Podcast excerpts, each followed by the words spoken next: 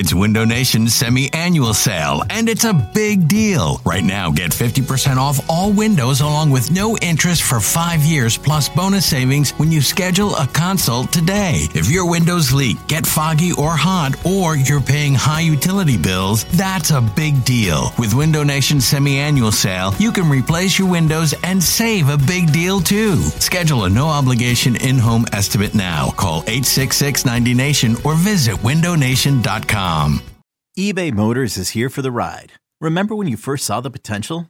And then through some elbow grease, fresh installs, and a whole lot of love, you transformed 100,000 miles and a body full of rust into a drive that's all your own. Look to your left, look to your right. It's official. No one's got a ride like this. There's nothing else that sounds like, feels like, or looks like the set of wheels in your garage. With over 122 million parts, you can make sure your number one ride or die stays running smoothly. So there's no limit to how far you can take it. Brake kits, turbochargers, engines, exhaust kits, roof racks, LED headlights, bumpers, whatever your baby needs, eBay Motors has it. And with eBay Guaranteed Fit, it's guaranteed to fit your ride the first time, every time, or your money back. Plus, at these prices, well, you're burning rubber, not cash. Keep your ride or die alive at ebaymotors.com. Eligible items only. Exclusions apply. This episode is brought to you by Progressive Insurance. Whether you love true crime or comedy, celebrity interviews or news, you call the shots on what's in your podcast queue. And guess what? Now you can call them on your auto insurance too with the Name Your Price tool from Progressive. It works just the way it sounds. You tell Progressive how much you want to pay for car insurance, and they'll show you coverage options that fit your budget. Get your quote today at progressive.com to join the over 28 million drivers who trust Progressive. Progressive Casualty Insurance Company and Affiliates. Price and coverage match limited by state law.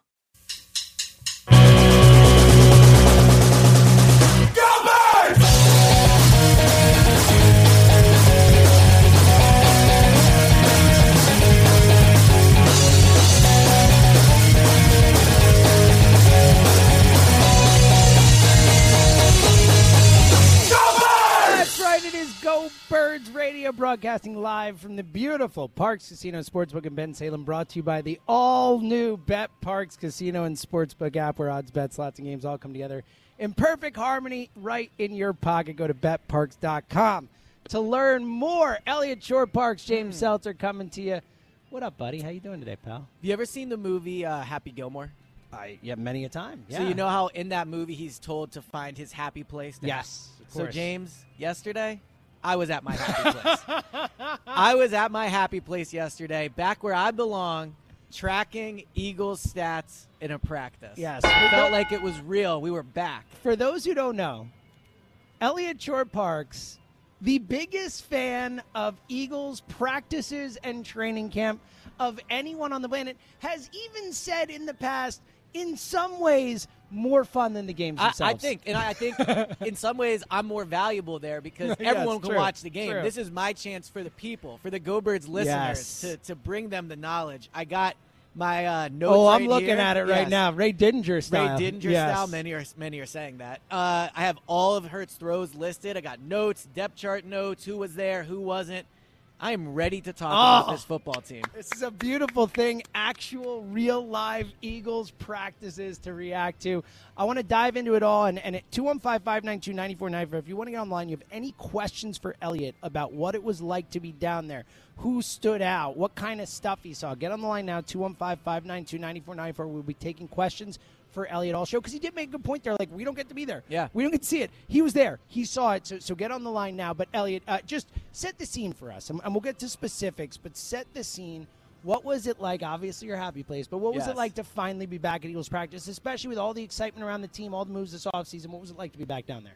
Well, it was just, you know, we, we spend so much of the offseason talking about these guys, and to get the chance to actually see them play, like, A.J. Brown really is probably the closest thing physically they've had to T.O. since they had T.O. Yeah. Like, he almost looks like a tight end out there. Like, he's so big. And obviously, he's faster than tight ends and all those, and he looked, uh, he had a good day yesterday. Not so much in the team drills. He really didn't get a lot of passes thrown his way, but even just in individuals, like, you can just tell he's the most physically talented receiver they've had in a really long time. I mean, DeVonta's great. He had a really good day. We'll get into that. But looking at him next to DeVonta, I mean, he has I don't know, 50 pounds on him. Yeah. Like he's just considerably bigger, but just as fast, great hands. He looked uh, really good. Another chance to see Jordan Davis out in an Eagles uniform. Not a lot of line play yesterday. They only did seven on seven. So in terms of takeaways from him, I'm, I'm not going to lie and say there's like a ton, but just seeing him out there physically again, like he's a monster. Brandon Graham said after uh, after practice yesterday that he prop that Jordan Davis probably lifts more weight than anybody else on the Wow. team. So yeah, I mean it just uh, being out there, seeing all the new players, how they look in uh, in Eagles uniform, and to the Eagles' credit, they wore uh, orange shirts yesterday for um, you know for the gun safety issues. So it was a uh, it was just a crazy day down there. That's awesome. Uh, again, even though we weren't down there to see it, I'm sure all Eagles fans feel like me, where there's a real palpable excitement. Yeah. Obviously, we're excited for this season. There's a lot of hope for this season, but just to have the guys back on the field, actually doing things, pictures, videos, all that stuff. All right, Elliot, like what was, if you had to boil it down, your biggest takeaway from it? I know it was only an hour or whatever of practice, you know, this and that, but what was your biggest takeaway from being down there yesterday? So let me, before I say this, be clear. This is not an opinion. This is not like we're doing our Jalen Hurts, what you think of him thing. This is an ob- objective fact. Jalen Hurts was unbelievable yesterday. Jalen Hurts, if they get the version of Jalen Hurts that I saw yesterday at the NovaCare, like this Eagles team could win 14 games. Like he was, and again, it's seven on seven in a practice in June, so we'll get all those like Yeah, lame yeah. caveats out the way. Like we get it. Breaking news. Everybody knows it was a practice, so you don't have to call in and say, "Well, it was just a practice." We know it was a practice.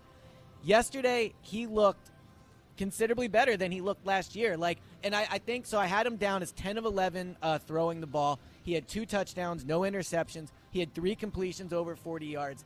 And what really was impressive to me yesterday with Jalen was his both willingness to throw the ball deep, but also just the deep ball accuracy. I think sometimes with, and it wasn't training camp yesterday, but with training camp observations or practice observations, there's two sides to the coin where it's like the offense looked great today, and it's like, well, then what about the defense, right? Like yesterday, the issue was not the defense. The the throws that Jalen Hurts was making were in tight coverage. James Bradberry and Darius Slay had good coverage on these receivers down the field. The throw was just better. And when we talk about this team, I think often it comes down to like, yes, we know they're talented, but is the quarterback going to be a difference maker? Like if they go up against a good defense, will it be, yeah, that defense is good. The quarterback for the Eagles was better. And that's what happened yesterday. The deep ball accuracy was great. The decision making was really good. Um, I'm not going to pretend to be like a mechanics expert, but it looked to me like the ball was getting out quicker than it was last year. So I think it was extremely encouraging. And you started by asking like what my overall kind of take was, and I think it, it starts with Jalen. But when I see Jalen play the way he did yesterday, and for months, and really in the recent weeks especially, we've talked so much about if Jalen's good, like that's the the overarching question with this team. If Jalen is good, yesterday down at the practice watching this team, the answer to if Jalen is good was yes. And when I saw the team with a good Jalen, it was an incredibly impressive team to watch.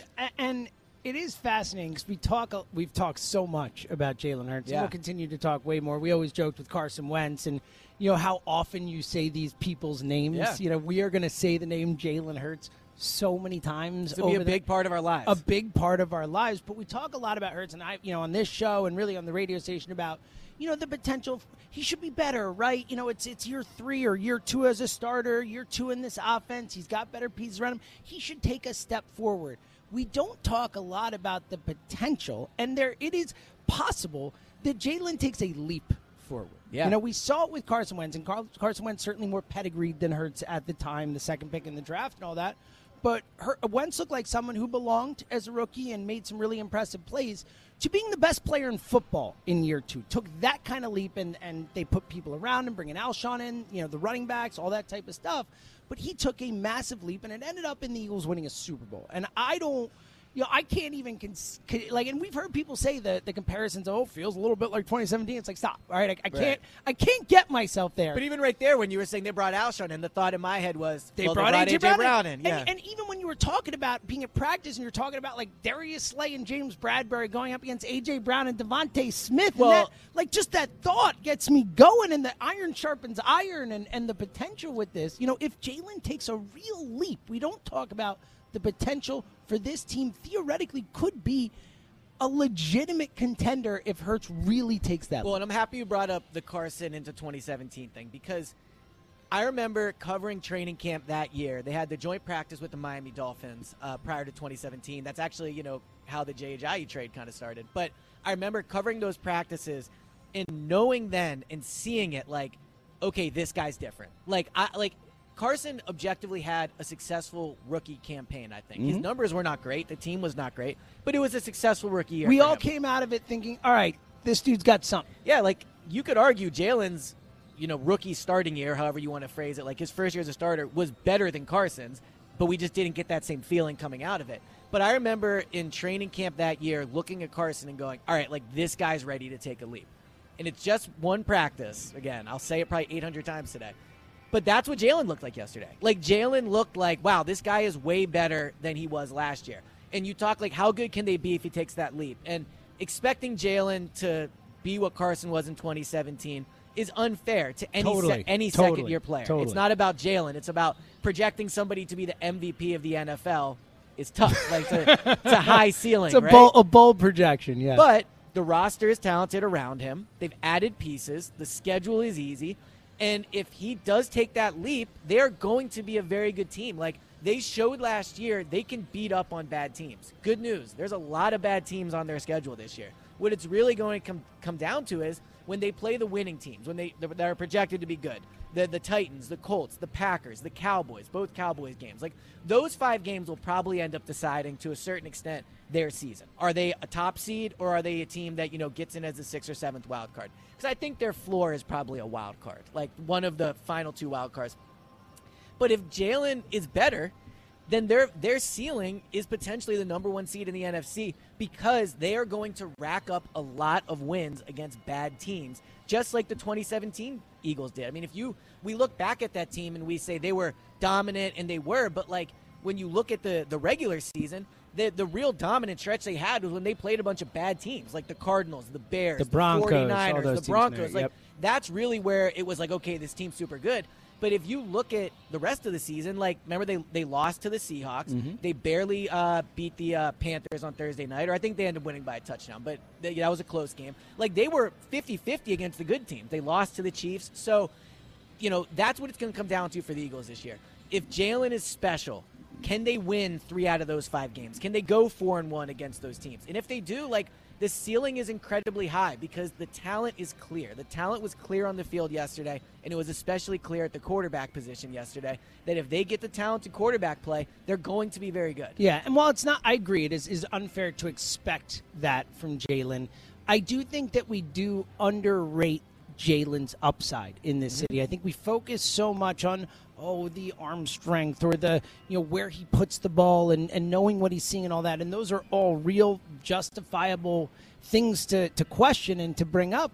But we don't talk about the fact that he also is an amazing athlete. And as we've talked we do talk about it but it is true that he will work his butt off to get every ounce of talent every ounce of ability out of what he has. He will reach his ceiling whatever that ceiling is and it's not the craziest thing in the world to think that this kid, with his physical abilities, with the team that they put around him, could take a real step forward and not just be better, but be markedly better. And and look, it will be partially because of who's around him. He will have a great offensive line. He will have a great running game. He will have great receivers to throw the football to. That'll help anyone. But if he takes a real step, well, let me. What do you think the ceiling is for him this season? You know, because it's hard to gauge what his ceiling is as a career because he is such a hard worker and he does have the intangibles well, and all that. So that can raise re- really up. quick before I answer that question because you said something I I thought was interesting. You said we kind of like maybe underrate what he could be, and I know you're talking about like you know us and the royal Yes, right. But I, I think that it's important to note, like, that royal we extends very much outside of Philadelphia. Oh, like, yeah, for sure. There is something about Jalen that makes people not fully buy in, except the people that know him, right? Mm-hmm. Like, I mean, the teammates definitely believe in him. But I'm talking about, like, analysts and, like, all those things. Even yeah, Peter. The, the even, Chris Simms, all these guys. Even yep. Peter King had them as a ninth best team in the NFL yeah, and said the C plus quarterback right, play. yeah. Like, and I don't know what it is about Jalen that makes people react that way because, as we've talked on this show, like, you know, was the top recruit out of one of the top states in the country for, for high school football. Went to the best college program, then transferred and almost won the Heisman. Like, succeeded last year as a first year starter. So when you look at his actual resume, there's really not much reason to believe that he won't improve next year, right?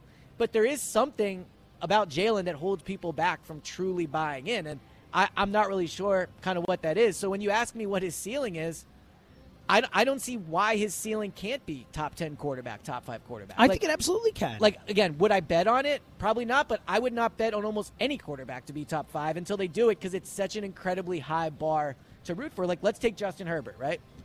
Justin Herbert, I would say, is a better quarterback than Jalen Yep. Hurts.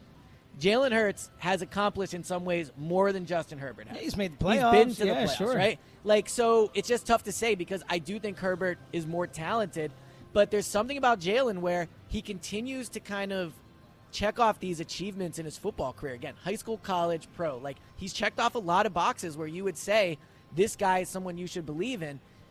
And yet, still, you know, from January to yesterday, we talk about him, and there's part of me that's like, I don't know, man. Like, there's still part of me that could see him coming out week one and going like three of six or three of seven to start for 12 yards. Well, but I- then I see him yesterday, and I'm like, he looks amazing. Well, because he has had those games where the bad is like really bad. That Yeah. Cowboys game. There are a few games that obviously the playoff game where he looks like he doesn't belong on an NFL field, and it is it is jarring when those things happen, and it does make you step back and say, "Whoa, man! Like he looks really bad today," and it, and it makes you question everything. And I think, especially with the last game we saw of him playing Yeah. being that type of game, I think that like w- what a different feeling I think both us and nationally have of Jalen Hurts.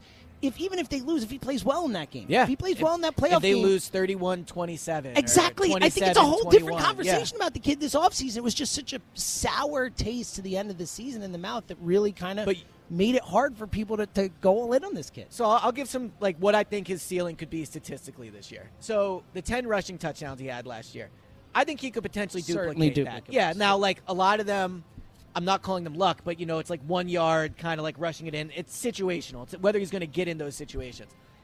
But if he, what do you have, 16 passing touchdowns last year? Yep. If he can get 10 more passing touchdowns, like you're talking close to 40 total touchdowns. From That'd be huge. Like, and if he does that, then he's definitely in the top 10 quarterback conversation. So, what could his ceiling be next year? I believe he could get into the top 10 quarterback conversation for sure. And if he does, the Eagles are going to be a dangerous team. They're going to be really, really good.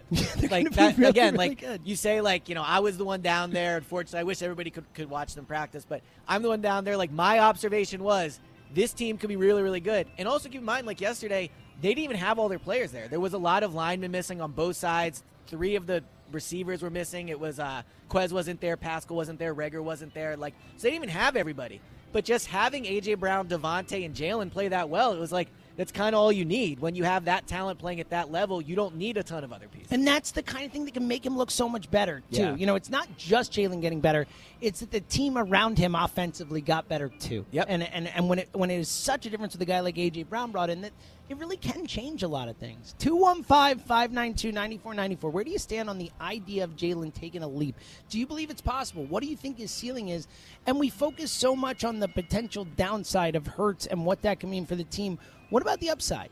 What could this team be? What is this team Yeah, give, give us some predictions. Yeah, I, a- I threw out almost 40 total touchdowns as his ceiling. Like, let's hear some predictions today on what you think Jalen's ceiling could be next year. 215 592 9494. And again, anyone who has any questions for Elliot, he was at Eagles practice yesterday, one of the few people down there to get to watch. Any questions about any players you have, send them our way 215 592 9494.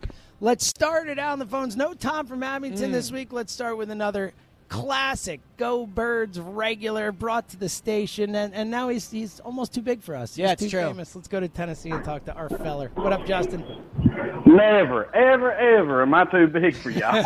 Honestly, Justin, we're proud my to guys. watch. We're, Yeah. we're proud to Y'all- watch. Yeah, it's you like dominate watching- during the week now. yeah. Yeah, it's just it's It's like watching a watch. flower Yeah. bloom right in front of you. y'all are my guys. Y'all are my ride or dies, boys. I'm Appreciate telling it, man. Appreciate it. Uh, it is. I I hope it's as nice up there today as it is down here. It is beautiful. It's like 80 degrees. Yeah, very similar here. Very blowing. similar. Yeah, It's nice. beautiful down here today, boys. Uh, Elliot, uh, Yes. as far as who was there yesterday, did you get to see much out of Nakobe Dean and Jordan Davis? Yeah, so Jordan Davis, not really, because they didn't do 11 on 11. They only did 7 on 7. So all Jordan Davis did was kind of individual drills.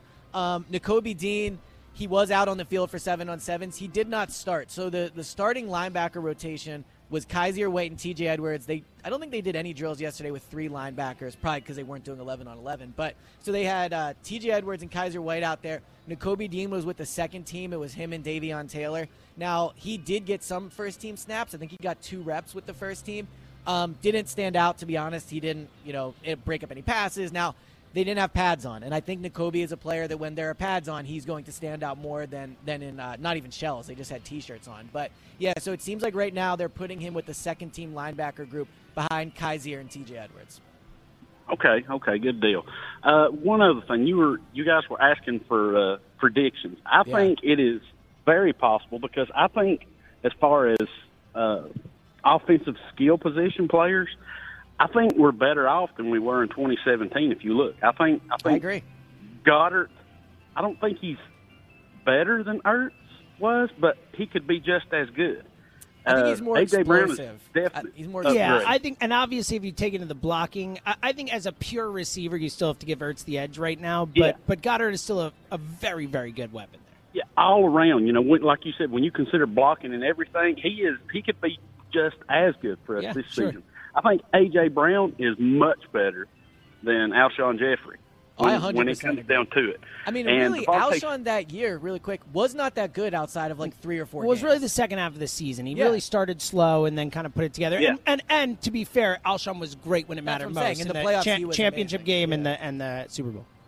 And uh, supposedly, didn't he have the torn rotator cuff or Yeah. something like that, Yeah, or labrum or something all Yep. season? So I mean, he did tough through that. But I mean, just look at it. AJ Brown. I believe is going to be a much better overall receiver when it's all said and done than Alshon Agreed. will be. And everybody was just raving about DeVonta yesterday. Yeah. So I, I mean, we've got possibly two number one receivers on our team this year. Yeah, And legitimate. You've It's got possible. a top what five, six tight end. I, I don't Yeah. know where you guys rank Goedert, but I would definitely say top five, maybe even top four. He's definitely in We've the got- running, like there's more. There's top- more yeah. tight ends than you think, but I agree he's, He's top up five there. talent. Yeah. Yeah, and if if everybody stays healthy, we have hands down the best offensive line in the league. So I think Hurts is in better position than Carson was in 2017. But I'm really- not, like you guys said, I'm not going to put the pressure on him to do what Carson did. But I think he could get like 35, 36 total touchdowns. That would Mm-hmm. be huge. Justin, that would be. We love you, buddy. Thanks for the call. As All right, always, I'm my going to friend. go, boys. Love you, man. See you, buddy. Yeah, um, I I absolutely think that's possible, and I think that's a really good point by Justin. While I don't think, look, I get it. Carson Wentz was the second pick in the draft. He clearly had some physical abilities that Jalen doesn't, and Jalen has some physical abilities Carson doesn't. But in terms of arm talent, There's a reason Carson went number two and Jalen went in the back half of exactly, exactly. round. Yeah. Carson is a prototypical six-five gunslinger arm type of guy, where Yeah. you know that that plays that always. But Justin Herbert, you know that kind of talent. Um, but in terms of of setting up that talent for success, really, the Eagles really have done a really nice job putting down around Jalen yeah, Hurts that's it's an interesting discussion because I think sometimes with Jalen, there's you know, and maybe correctly, a, a group of people, a group of the fan base that feel like he's treated unfairly, right? But if you look at the Eagles, like he's being given an opportunity a lot of second round quarterbacks do not. It's a great he's going to get two full years of starting experience, which I would guess like when's the last time you think a second round pick was given the starting job for two years? Like I would Derek Carr, maybe wasn't he an early second round pick? Okay, I think so- but, it, like, not many. Not Like, many. It does not happen often, and especially to be in the situation he is in. Like we say it all the time. This is why I think he should be expected to win a playoff game. Like he's being given a great chance with an absolutely life changing payoff. Like if he is great this year, he is going to end up making enough money. For Oh, the rest of- generational for his family. Right, Like, this is family money right Yeah, here. so this is an amazing opportunity for him. And yesterday at practice, he looked like he is very much up for the challenge. 215 592 9494. Where do you stand? We talk so much about the potential negatives with Hurts. Where do you stand on the potential positives? Or are you still someone who just doesn't believe? We'll take those calls too. If you're like, I don't know, Joe DeCamara out there, just doesn't believe that Jalen Hurts ultimately will have it in him, we'll take those calls too. 215 592 9494. And again, Elliott was down at practice yesterday, one of the few who got to watch Eagles practice. Any questions about any players? 215 592 9494. It's Elliot, it's James, it's Go Birds Radio from the beautiful Sportsbook at Parx Casino. And let me tell you about the Bet Parx Casino and Sportsbook app. Bet Parx is an official betting partner of the PGA Tour and a proud sponsor of the Memorial all weekend with the PGA in Ohio. Go to Bet Parx app and check out special boosts and wagers for the Memorial Tournament. Download the all new BetParx casino and sportsbook app and make your first bet risk free up to $750. You can bet on more than the score. You can bet on individual player performances for hits, home runs, strikeouts. Bet Parx is the only sportsbook and casino app that we here at Go Birds recommend. The Bet Parx Casino and Sportsbook app, where odds, bets, slots, and games all come together in perfect harmony. Right in your pocket, sportsbook and casino, all in one amazing app. Live in game betting lets you bet while you watch the game, and you can do it all. And like we always say, you're going to watch these games anyway. We're sports fans. It's just more fun to have a little action on these games, and there's all kinds of fun stuff to bet on. Obviously, a big basketball game tomorrow night. There's all kinds of hockey playoff action. And of course, baseball down in Philly. Explosion yesterday, maybe another today. You can bet on all of it with the Bet Parx Casino and Sportsbook app. Download the app now in the App Store, Google Play Store, or at pa.betparx.com and use our promo code GOBIRDS. That's G O B I R D S to get risk free bet. It is Go Birds Radio broadcasting live from the Parx Casino and Sportsbook in Bensalem, brought to you by the all new Bet Parx Casino and Sportsbook app, where odds, bets, slots, and games all come together right in your pocket. Sportsbook and Casino, all in one amazing app. Go to betparx.com. You must be 21 and present in Pennsylvania, New Jersey. Again, problem call 1 800 Gambler. Elliot Shorr-Parks. Uh, back to phones in a minute. And we've talked about Elliot was down at practice yesterday, one of the lucky few to get to observe practice. We've talked a lot about what he saw from Jalen Hurts. Uh, before we go back to phones, and if you want to call in and ask Elliot any questions about anyone, 215 592 9494, give us another observation down there yesterday. So you ready for me to sound like a, uh, a an old man? Ready for Oh, this? buddy. So I remember back in my day when I covered Andy Reid training camp practice. Can we bring a cloud in for you to yell Yes, at? Is yes. that possible? Okay. No, but I, here's what I'll say. So there's been a lot of discussion this offseason about uh, the fact that the Eagles are not having a mandatory minicamp, Mm-hmm. and they're only having, I believe, six out of the ten potential other OTA practices they're allowed to have, like seven on seven type practices. And I think last year the Eagles' strategy clearly worked. Like we did a lot of debate, really for the first time with Sirianni too. Like, are they practicing enough? Should they be playing in the uh, preseason games? All those things. Their strategy worked. The team was healthy. They were better than everybody thought. now the only thing you can say to that is that it took them seven or eight games to figure out what they were Yeah, but I don't know if that. Is, I don't either, yeah. but but if uh, people will say that as a counter to what you're saying, but I agree on the look. It was the most successful season from a health perspective they've Yeah. had in a really long time, so that that matters. So, and I believe they're doing it the right way. But another observation I had down there was so that yesterday was their third practice, and I believe they have three more next week, and then they're done. Like it's going to be, you know, like what the second week of June, and they're they're done. So, I think it's the right strategy, but I got to say, like, it doesn't sound like you think it's the right strategy. I do because because ultimately I think prioritizing health is what's most important. But I also think you cannot have it both ways. You cannot say, you know, we're prioritizing health, it works, all that stuff, and then also pretend like you're getting in the same amount of work the other teams are. Like they're not. They're just not. Well, They're- apparently they're only one of two teams in the NFL who is not the do- Bengals, I yeah. Yeah. But if you think about it, if you include the three mandatory minicamp practices, like, you know, that's like 10, 11, 12 practices they're allowed to have, and they're going to have six. And I, I know that they've been working the last month and all that stuff, but it was just my first time really setting in and seeing, like, they're only going to get in like six or seven hours total during this final phase of uh, practice. And that's, I think it'll end up being enough because I think health is the important part. But they are definitely going with the strategy of like off seasons kind of don't matter. It, it's it's fascinating, and it's going to be interesting to see how it plays out for a second year because obviously one year of experience to this is not close to a big enough sample size to Right. really get any strong takeaways. You know, we can say, oh, they were healthy, or oh, but it could be luck. There are a million different reasons. I mean, James, I'm ready out. to say Jalen might win MVP off of three seven on seven practice Good reps. point. So you don't have to tell me It's a year. A year is more than enough in my personal Yes, record book yes. to make a decision. No, but I, look, I, I, when I first, you know, when we've kind of brought this topic up, and I on our show, Jon Ritchie has been very vocal Yeah. in in not liking this at all. He thinks these practices are important, important to. to kind of set up what you're going to do when training camp starts gives you a leg up all that kind of stuff and i get it i mean he played football i didn't now he did play football well, in a different you did play in high school. I, well, I was captain my high school I was football say, team. I mean, no not, big, let's it's not, not a big deal let's or not diminish your athletic achievements. Yes. Ritchie made the NFL. You yeah, did it. I think when compared to. Ritchie, we can we can diminish, diminish? the Okay, athletic. fair enough. But but but it was a different time when he played football. It Yeah. was, you know, the, the players were different. The way they went about their business is different. And like it or not, there are a lot of people who hate it. There are a lot of people who don't care. But it does feel like you do have to treat players a little differently now than you used to. So I'm torn on it. Like part of me is like, I want them out there. I want him practicing. But I'm also like, you know what? If if they feel like this is what the players need and the smartest way to go about this, then I'm willing to, to find out. And then the flip side of that is they have the mandatory minicamp, let's say. AJ Brown, God forbid, tears his ACL. and then it's like, no, well, it's why do you have them out there, Yeah. right? So it's it's a real kind of, you know, it's a tough decision for them to make. Last year it worked out for him. We'll see if it does this Yeah, year. 215 592 9494 if you want to chime in on that, because I know that is something where there, there people have pretty strong opinions. I think there are a lot of people who are not happy about this and that it's not a kind of a hard nosed, tough Yeah. enough way about going about things. So if you have any thoughts on that, 215 592 9494, let's continue on the phones and talk to our good buddy up in the great White North. Tom from Vancouver. How you doing? I was trying to get it out there. I'm like the Great Northwest or the Great White North. What Does am I going does with? I kind of went with both there. Does it snow there year round? No. Okay. I mean, I'm curious. No, there- like he's there's living in no- Antarctica or No, uh, Well, you've called it actually, actually, actually, do you recall uh, a couple of months ago I was on top of a ski hill?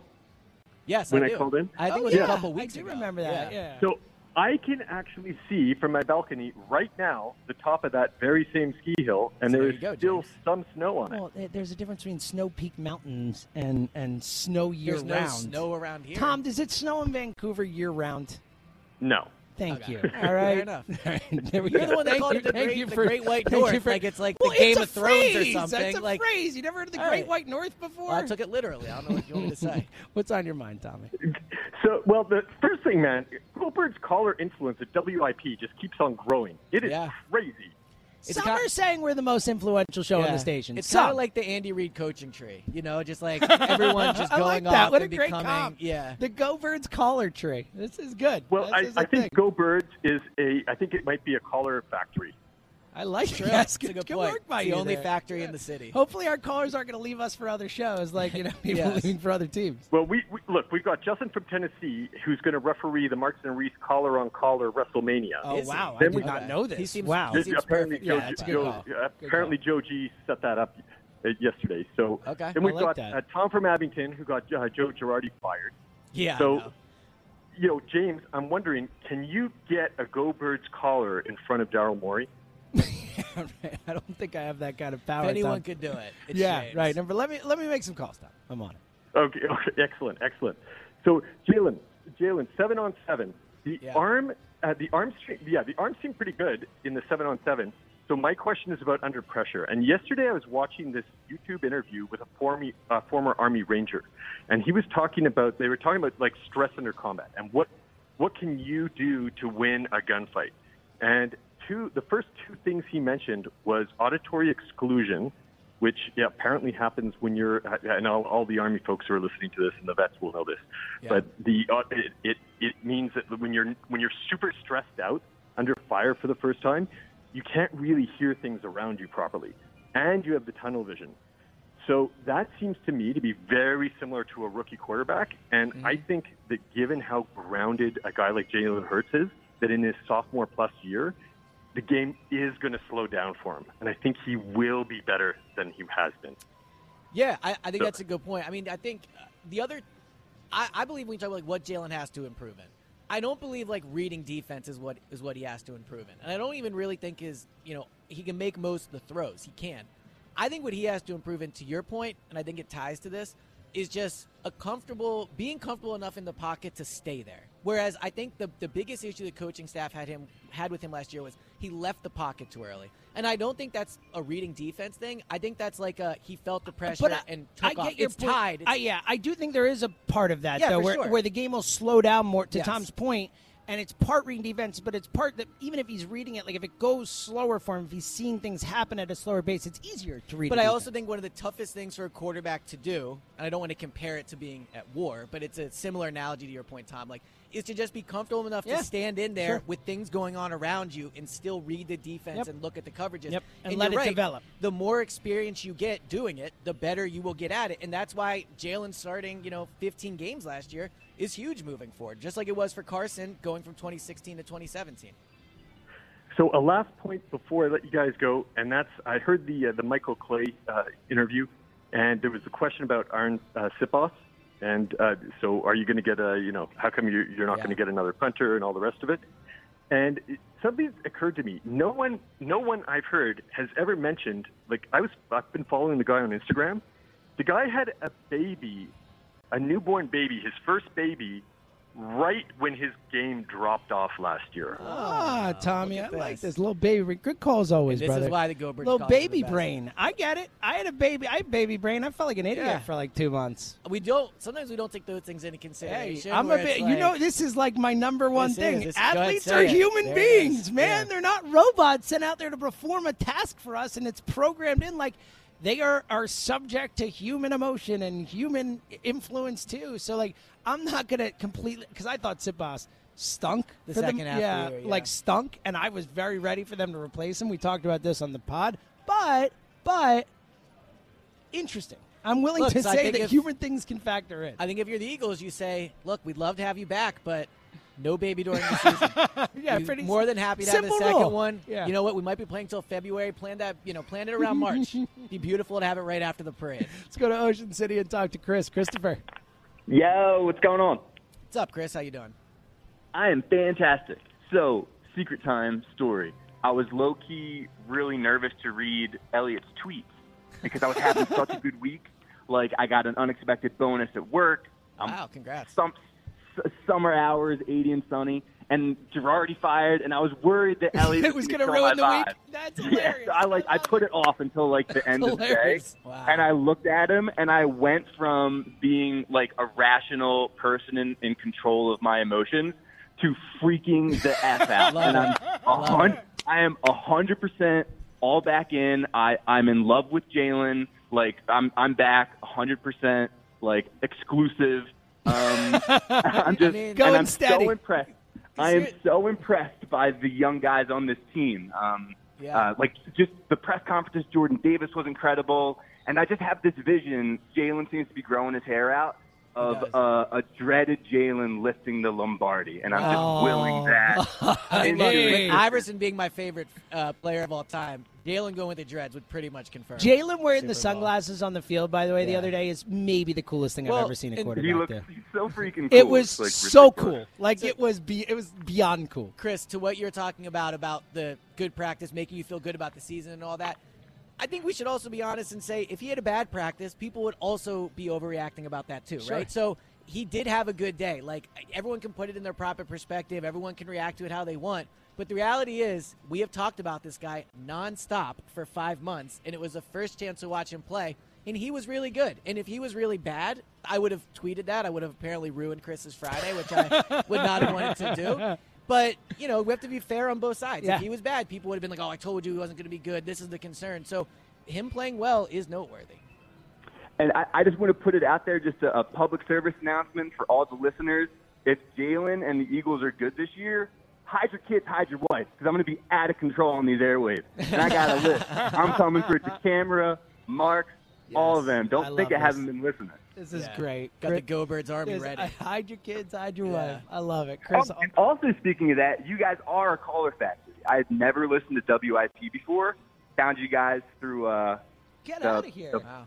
yeah, I just found you guys And you, through the. Chris, the, you're the, a great the, caller. the I didn't podcast. know this is phenomenal, Yeah. Chris. No, and um, I had only heard of the midday show because you would mention it on the pod, and I was like, wow, "What is that?" And then I started love listening. that, Chris. so yeah, phenomenal. you guys are like the OGs. Like if we were in prison and we had to pick like gangs, I'd be in the Go Birds gang. Oh, you're Trust the me, best. Chris. If we were in prison, Chris. you wouldn't want me on your team.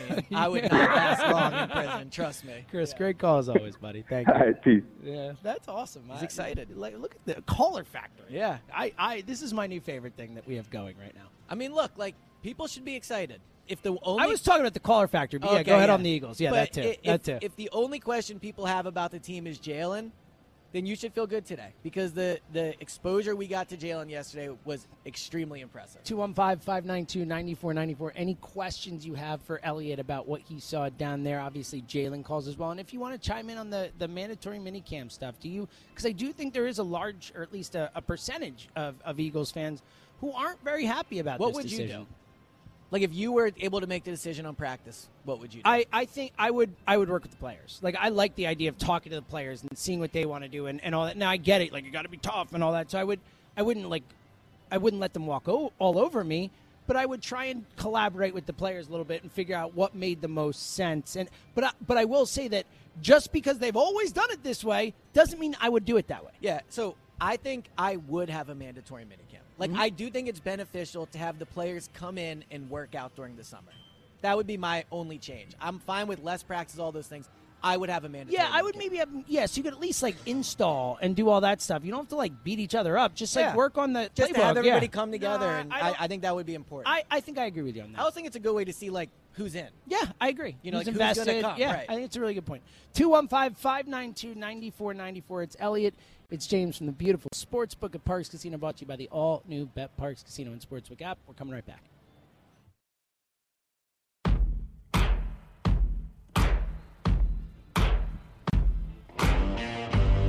It is Go Birds Radio, broadcasting live from the Parx Casino Sportsbook in Bensalem, brought to you by the all-new BetParx Casino and Sportsbook app.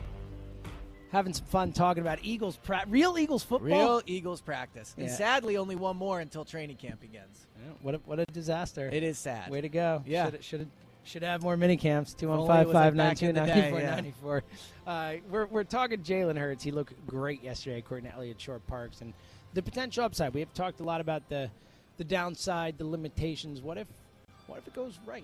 What could this Eagles team be? And uh, any questions you have for Elliot, 215 592 9494 about being down at practice, go back to the phones, go to Florida and talk to our buddy Jacob. Hey, Jacob.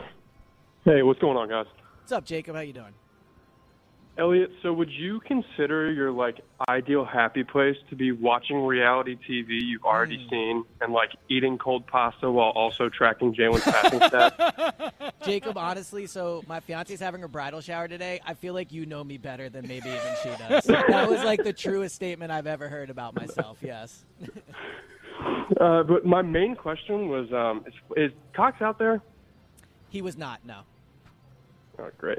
Yeah, I'm, uh, He's I'm not at a the big, point where I uh, want to start. Not a big come What's the up? ball. He does. I, he likes to work out in Texas. That's just how he. Yeah. I'm, I'm, I want to call this guy uh, Fletcher Harden from now on. Oh, yeah. Yikes. And uh, Dude, I, he, I'll Tough. say this, Jacob. Like, Tough. not to you know, no Poor shot, Fletch. no Super shot Bowl at, champ. Fletch. Wow. no shot at Fletcher. But a, another main takeaway from yesterday was like, Jordan Davis is going to end up being a leader in that defensive line room. Like he is, Yeah. and I think that he is somebody that the Eagles will be happy other players eventually like follow and view as a leader. Like just talking to him, the way he handles himself, the way he talks about you know working out and all that. He's here at the voluntary mini camps. I, we'll see how good he is on third down, and that's what will ultimately matter. But I think he is like a cornerstone of the franchise as a personality and leader that they feel they can lean on. Yeah, and I think that's worth something. And like Yeah. a natural decline in a player's ability is okay. Like I'm not mad at Fletcher for declining, but at least show up, set the example, and do the little things right. Like Yeah, I mean that's the problem with not Uh, having a mandatory minicamp. Like that's the downside Yeah. is Fletcher. Fletcher's not here. yeah, I, Fletcher Harden until he uh, actually gets like more than two sacks. Yeah, that's uh, it's a good one. It's tough. It's a tough beat for Fletch. Jacob, great call as always, buddy. We appreciate Thanks, it. man. Talk to you Have soon. I mean, Fletch, you know, Look, best, it's- it's- best player on a Super Bowl winning team, Yeah. but no bigger, you know, Yeah, one of the best defensive linemen in, in the history of the franchise. Yeah, but and sure. look, it's voluntary. I get it. It Look, I'm joking is. around. Like, Fletch yeah. deserves to get ripped for, for the last couple years. I'm, I'm joking Right. around, but it is Fletch Harden is tough because Harden has done zero here, and Fletcher at least has Well, had success. Harden's here. also a top 75 player of all time. That's true too. like yeah. who would you say has, has had a more successful career? I know it's tough to compare. You know, it's oh, apple Oh, James Harden. yeah, James Harden's a Hall of Famer. I mean, Fletcher Right. could be theoretically. I don't think he's there, but, I don't think he's there. I think he's just below that. But Fletcher's had a great career too. But yeah, but James Harden number one title, so you know. Yeah, and it's also different too. Like I think a winning a sport winning a title that, for course. Harden is probably harder. You know, it's more on him than it was on Fletcher. Sure. if that makes sense. 215 592 9494. Let's keep it rolling. Let's talk to our buddy Matt in Ridley. What up, Matt? Jimmy, what's going on today? How you doing, pal? Good, pal. Elliot, what's up? How are we today? What up, Matt? How you doing? Glad we Good, got that good. out there. way. Um, That was good. I that. like Yeah. uh, you know some Very little calm, niceties. cordial. Yes. A couple double Yeah, that's pal. We palled each other. I like No- that. no- you know. no stones breaking today. This is not the uh, 10 a.m. show. We're gonna have a nice, nice conversation. You know, um, like civilized people here. yeah, and intelligent too. Unlike the 10 a.m. show with Mm. certain individuals. But anyway, Hello. let's yeah. I got to get one shot in, but um, Joey so D. We love him. So let me tell you. Um, I know we spoke about this before, Elliot, and me and Jimmy are on the same side, but I really think uh, with the pieces that we're surrounding this team with, that uh, I feel really good about Jalen's uh, potential this year, and I think we got a real shot. Dare I say it at winning a playoff game Yeah. and you know maybe even two. But uh, but I can honestly tell you, like so, we, I know we talked about this about a month ago. If we don't make improvements, and he doesn't make a big leap with the talent around him, barring of course any major injuries, that's always a given. Then this will be it for him. He'll be done after this year. But I don't see that. I mean, I don't see that happening. I see him hopefully signing, I don't know, a three or four year deal after this year. And I, you know, like I said, it's, Yeah, we got a lot of good weapons around him. So what do you guys think? Well, it'll be interesting. The money, it'll be interesting to see if he has the year that he's capable of, like what type of money he gets. And look, Jalen should absolutely get every penny he can if he has a great year, hundred percent. Yeah. I could see a world where he doesn't get that type of money, but who knows? Um, you know, what kind of year will he have? I think I'm with you that he will in, improve and be better, but I'm also with you that if they don't win a playoff game this year, like I'm definitely looking around at other options for quarterback. Like the roster is good enough, and of course, there's a thousand caveats. Yes, if they lose Right. their playoff game 75 to 70, yes, I will feel differently. But I think the roster is good enough, and Jalen has enough talent where this is a year where they should win a playoff game. And if they don't, I think we'll be sitting here, everybody, you, me, James, and saying like they Yeah. don't have the quarterback si- Well, situation solved. also So- an interesting okay. point too with that that Elliott's brought up a few times is is how do the Eagles look at it differently after the Carson Wentz thing? You know, Yeah. like are they going to be a little more gun shy to give Jalen a contract after this season when there is another le- Yeah. year left on the deal? Are they going to be a little bit more careful about trying to play it out longer? It's an interesting situation, and obviously, as we talked about, Jalen yeah. has a lot of potential on his hands right now. So I had one more question for both of you. Um, if you could add one more weapon for him, who would it be and what position do you think? Or maybe in generalized, No, what it's, position I like would that be at? question, Matt. I got you. Good call. I look. I Can we obviously think about it during the break? Well, here, real quick. No, we're not going to break quite Oh, yet. sorry. But but I, look, obviously you'd say, oh, a better third receiver or whatever. I mean, Pascal, Quez, whatever. But I think if you're looking at forgetting the Jalen part of it, just looking at this offense and what does it kind of need, I think they could use a, a big running back. Yeah, so that's where I was going to go with it, but I actually would go with, you know, if it's like anything, like Well, you know, that's sort of why, yeah, I'm, not, trying to be right. like somewhat I- realistic I, I this. do think having it, it, a very, very good playmaking, pass catching running back would be huge. Like I know people are big on Kenny Gainwell, but he's still relatively unproven. Miles Sanders has that potential. He showed his rookie year, but he's had drop issues. Like Boston Scott, very nice player. I don't think he is someone that like super scares opposing defenses. I think like a difference making running back would, would really, really take this offense to the next level. Let's get Corey in Virginia. And Corey, you're on WIP. Hey, I uh, I do think Jalen's going to be a top five to ten quarterback this year, but everybody's sleeping on Jalen Reagor this year. But nobody talks about um, Nagalore though.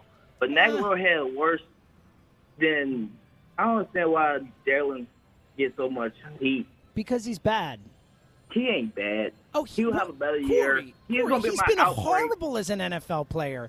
He's bad across the board. Drops, bad route running, seemingly lacking in terms of like the investment in what he's doing. Like, Yeah, uh, if you want to argue pick, that yeah. he's he's had a he's had some tough breaks since he's gotten here, and I feel awful for you know the situation he's going through now, losing his friend and all that. Like, there's a lot of things you can point to to the human side of things, but in terms of just forgetting all that and just looking at the on-field production so far, like he has certainly not come close to living up to the draft pick. Not close. Okay. What about Nelson Agholor? How did he? Yes, he got a championship with us though, but he had some drops too. So If Nelson I think showed the, the, more, the difference then- with Agholor was Agholor was getting open consistently. Yeah. He was just dropping the mm-hmm. ball. Now, now to your point, Corey, like with Jalen as the fifth receiver, I think he's in a better situation. Like situationally, Yes. he'll be brought in, but but like I don't think people are sleeping on him. Like he's not Yeah. he's not had a good first two years to give people a reason first to two believe. years, Yeah. but I have more hope for him this year as a breakout receiver in our. Well, look, And if Jalen Reagor has a great year, they're call. definitely winning the Super I hope you're right, that. buddy. You know, Let's like, make- if, We're if, all with you on yeah, that. if at the end of this year we're like saying how great Reagor is, they've definitely won a playoff game. It's the Go Birds radio show live from the beautiful Parx Casino and Sportsbook in Bensalem. And let me tell you about the all new BetParx Casino and Sportsbook app. BetParx is an official betting partner of the PGA Tour and a proud sponsor of the Memorial all weekend with the PGA in Ohio. Go to BetParx, go to the BetParx app and check out special boosts and wagers for the Memorial Tournament. Download the all new BetParx Casino and Sportsbook app and make your first bet risk free up to $750. You can bet on more than the score, bet on individual player performances for hits, home runs, strikeouts. BetParx is the only sportsbook and casino app that we here at Go Birds recommend. The BetParx Casino and Sportsbook app where odds, bets, slots, and games all come together in perfect harmony right in your pocket. Sportsbook and casino all in one amazing app. Life, live in-game betting is a wild ride. You can bet on the game while you watch it, and and more than anything, we're watching these games anyway. It's so much more fun to have some investment in the games, and there's a lot of fun stuff to bet on right now. Baseball action nonstop, hockey playoffs, basketball, so much fun stuff. So. Download the app now in the App Store, Google Play Store, or at pa.betparx.com and use our promo code GOBIRDS, that's G O B I R D S, to get your risk free bet. Jim, James, Timothy, Elia. Elia. It is Go Birds Radio broadcasting live from the Parx Casino and Sportsbook in Bensalem, brought to you by the all new BetParx Casino and Sportsbook app, where odds, bets, slots, and games all come together in perfect harmony in your pocket. Uh, Elliot Shorr-Parks, James Seltzer with you for another hour again, live from the beautiful Sportsbook at Parx Casino, talking Eagles practice. Elliot, one of the few people who got to be down there for the practice yesterday. Any questions you have, 215 592 9494. Talking Hurts uh, as well, the upside. He looked really good yesterday. I want to throw something else in the opera. We haven't talked about something that was came out yesterday. And another thing, you know, we talked about the um, the mandatory mini camps or lack Yeah. thereof, and that being a um, hot button issue for certain people. Another hot button issue for certain people, uh, the front office promotions. Yeah. Uh, Alec Halaby promoted to assistant general manager. Obviously, uh, you know, an analytics guy. There's been a lot of talk over the last year plus about the analytics department and how much power they have in the building. And of course, you lose Andy Weidl, you lose a lot of people from the scouting department. Um, what do you make of the Alec Halaby promotion, the whole kind of turnover in the front office? And honestly, like, I think for a lot of Eagles fans, they hear this stuff and, and they get concerned. Like, should, Yeah. they, should they be? Yeah, I, so I think there should be concern because Eagles have had a lot of people hired away that have had two really good off seasons, right? So it's like a, it's like a roster. I mean, anytime you lose talent off the roster, it's a bad thing. Now, should they be trusted to rehire new people? I think if a roster in the NFL that was really talented lost a lot of their guys, you would probably say they should be trusted to, to fill it back up, right? Like a good general manager that's good at drafting and their draft picks always sign away. Like that's kind of where the Eagles are at with the front office perspective. They've done an excellent job over the last few years building up the front office. People made fun of, I think it was Larry that said it, you know. Yeah, they did. That It they was could Larry. have seven GMs. They might not be far off. They seriously might not be. Like I think they're already at three, right? I guess Weidl didn't end up being one, but But they've got a lot of guys in yeah, assistant a lot of people hired yeah, away. sure. So I think it's definitely a bad thing that they're losing all this talent for sure. It's just a matter of whether or not they'll be able to replace them. That's really what's gonna. That's what it's gonna come down to. Their strategy is hiring away. I mean, they hire young people. Like that's why these guys move on is because they're not hiring. You know, a lot of older people that are at the end of their career that are looking to kind of settle down in Philly. They hire young people around the league that still have a future in front of them and have ambition. And the result has been two really good off seasons because they've had talented people. But this is the result of having, having talented people. It's really hard to keep them in lower down roles. Yeah, I'm concerned about losing all the, the Andy Weidls and the you know Cunninghams and Browns and all these guys who are you know seem like they were Yeah. important pieces of this whole thing. The, I'm torn on the Alec Halaby thing. It it doesn't bother me as much as it bothers some. I think analytics are important. I, I don't have any problem with the use of analytics. My only concern is we all remember, you know, a couple off seasons ago, the you know basically it seemed like weekly Jeff McLane or this or that stories that were coming out about, you know, all the, you know, um, you know, just issues within that front office with Howie and Lurie and the analytics and all this stuff. So uh, my only concern is I don't want analytics to overtake everything. You know, I don't want it to become an organization that that analytics are its default. Like I want to make sure there is a marrying of analytics and scouting and traditional stuff and traditional football guy stuff. As you know, frustrating as that could be for some people. I, that is my only concern. That with this path, with this commitment, with Julian Lurie taking a bigger part in the organization, with Alec Halaby being his dude, like I just want to make sure that it doesn't overtake what has looked like a pretty successful process the last couple of years. So, what you said, I, I agree with most of. Like, yes, in an ideal world, they have the perfect mixture of football guys and analytics guy, if that's what you want to, you know, call call these guys. But the bottom line is, I think Eagles fans should be happy that they have an organization that, if having to decide between the two, is leaning on one that has more information. Like what you're really saying is the Eagles are a team that uses a lot of information to make decisions. That's really what saying they use analytics is. They use a lot of different numbers, they look at a lot of different situations. The Eagles use a ton of information when they make a decision. So you are right that by promoting an Alec Halaby whose background is in that, you know, yes, they are leaning more that way. But is, is that a bad thing? You're, you're right. There should be a mixture, but that's true with Ah, I mean, everything. I think I think if it were baseball, it wouldn't be a bad thing because that's what the sport is. It is a much more analytically driven sport. It is a sport that you can reduce to numbers in a lot of cases. Football isn't. Football's a game about 11 dudes going the same way at the same time. It's a dance. It's coordination. It's all that stuff. Like everyone has to be in the right place at the right time for this to all work. You have to beat your man. All that stuff. Beat the dude in front of you. There's a lot of aspects to football that I don't think translate But- but- but necessarily the to analytics I in the same way. If they made hundred draft picks using analytics and hundred draft picks just using like the eye test football guy thing, I think they're hitting on more draft picks using analytics.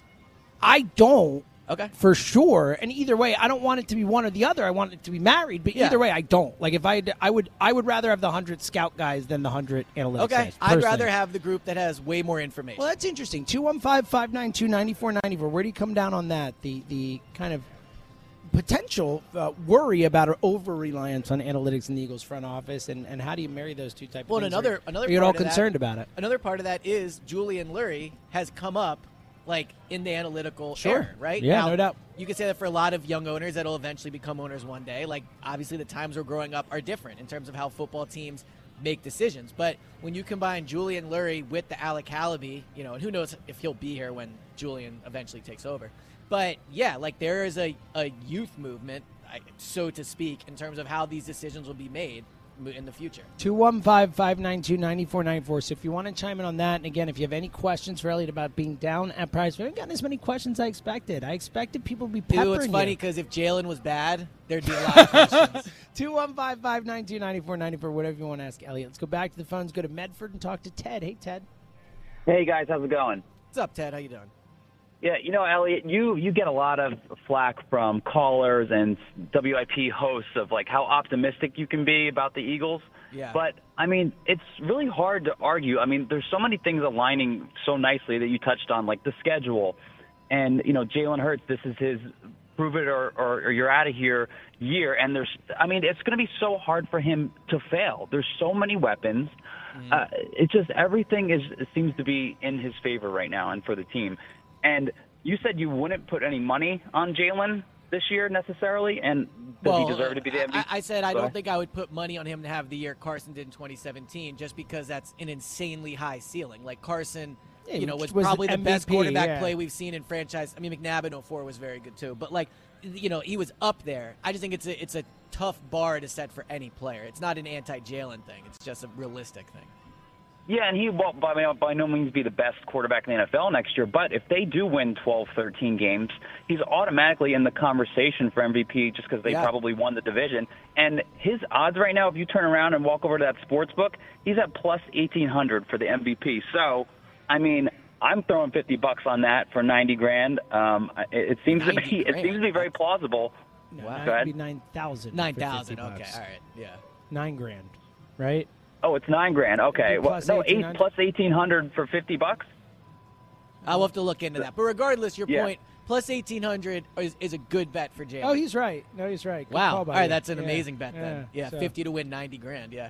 But um, like that, that, yeah, to your point, way. like the schedule set up for him, the fact that you would think he'd take an improvement for year one or year two. And I also think Jalen will have the narrative award on his side, right? Like a lot of this award comes down to like, do you play for a major market where people are paying attention to like all the different intricacies of what's happening? And what Jalen has going for him is that like he is fighting to kind of keep the job. He wasn't viewed as the guy. So I think if he has a year where they get to you know 11 12 uh, 13 wins and he's playing better yeah he'll absolutely be in the discussion like his odds will drop dramatically Yeah, and it's it's if nothing else, bet wise, it's a, and good call, Ted. Calls more often. It's a good bet. I think it's nine thousand. I think it's it's fifty with nine. That sounds wrong, It is. yeah. De- it's definitely fifty with nine. I made enough plus 1800 There's bets no way. know- That's yeah. crazy. It's no, it's to win nine thousand. But even so, that's a that's a good bet. And Yeah. I think maybe, it's a fun bet too yeah, I think that I think that again, I don't think I will not predict Jalen Hurts to win the MVP this year.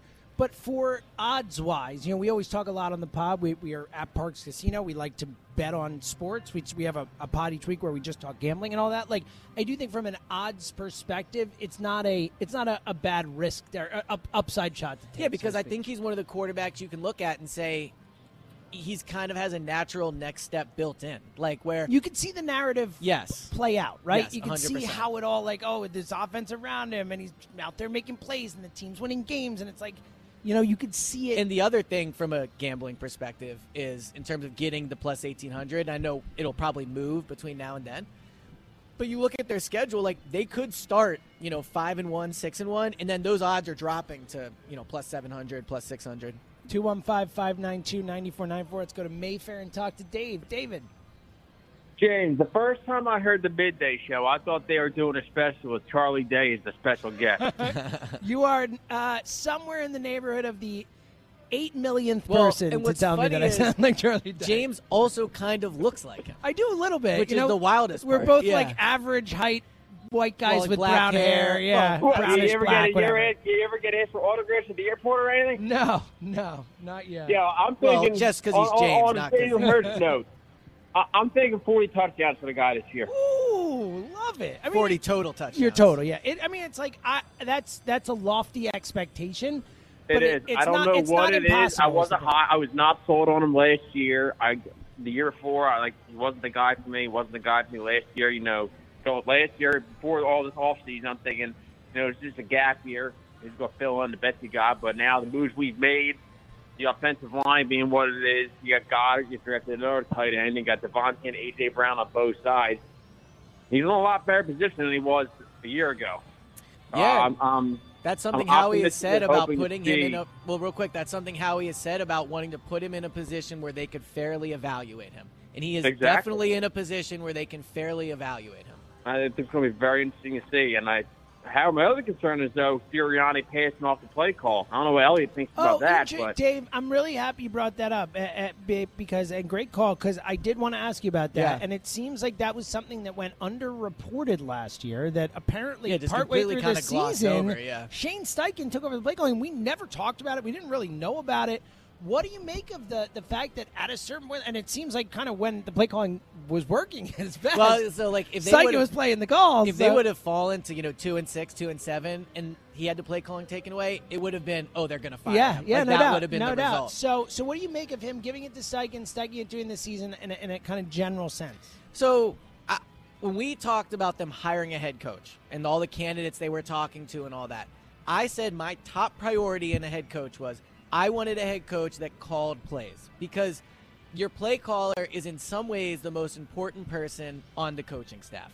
And if your play caller is not your head coach, you're in the danger of losing him. So do I think it impacts the football team this season? No. I think the the workflow is good. Sirianni will be involved in the plays throughout the week. Jalen will be involved on Sundays. You know, it's not like they pick from 500 plays on Sunday. What happens is it's third and seven. They have five plays they like in that situation. I'm sure he'll talk to Nick. Shane will make the call. But like, I'm not concerned about the during the year part of it. What I am concerned about is, and I don't think Shane Steichen's a future head coach, but but Losing your play call. Yes, but if you lose your play caller, that's really bad. And so if they're really good this year, we've spent the first, you know, hour and 20 minutes talking about how they could be really good and Jalen could be a, you know, MVP candidate and all that stuff. If that happens, then he's going to get hired away. Like you look at Frank Reich. Frank Reich got hired away after Car- right right after Carson's yeah. rookie Now year. it took Josh McDaniels leaving a job. True, but I'm saying he got a head coach. Uh, you know, the um, his name's escaped me right now. The quarterback coach that ended up getting an offensive coordinator role. DeFilippo. DeFilippo. He got hired away. So if the That's offense what happens with good teams. That's what happens. But I don't know if Nick can or can't call plays. But having your play caller not be your head coach puts you at risk of losing him. And if you don't have a good play caller, it's a problem for the for the team. That is fair, and I think that is a fair concern. I look at it from the other perspective of I didn't want Nick calling plays when he got hired because he was so inexperienced. All. Yeah. I was like, worry about being a head coach. Worry about the flow of the game. Worry about when you need to call timeouts, when you need to, you know, blah blah blah, this and that. Have you know, be on top of everything. Um, so I'm I'm fine with him not calling plays in a in a general sense. I like the idea of him worrying about everything else, and I also I do think that it, it shows something about Nick Sirianni that he was willing to give up plays during his Yeah. first season as that first season as a play caller, first season as a coach. He was willing to say, you know what, this is too much for me. I got to focus on this, and you can. Fo- I do. I appreciate that. I appreciate him being able to step back and say, all right, I need to give this up because I remember Doug. Like Doug was like, I'm not giving Yeah. this up like ever. Are you kidding me? No way. Like this is why I coach. So I get it from your perspective, but I do. I do see the other side of it where.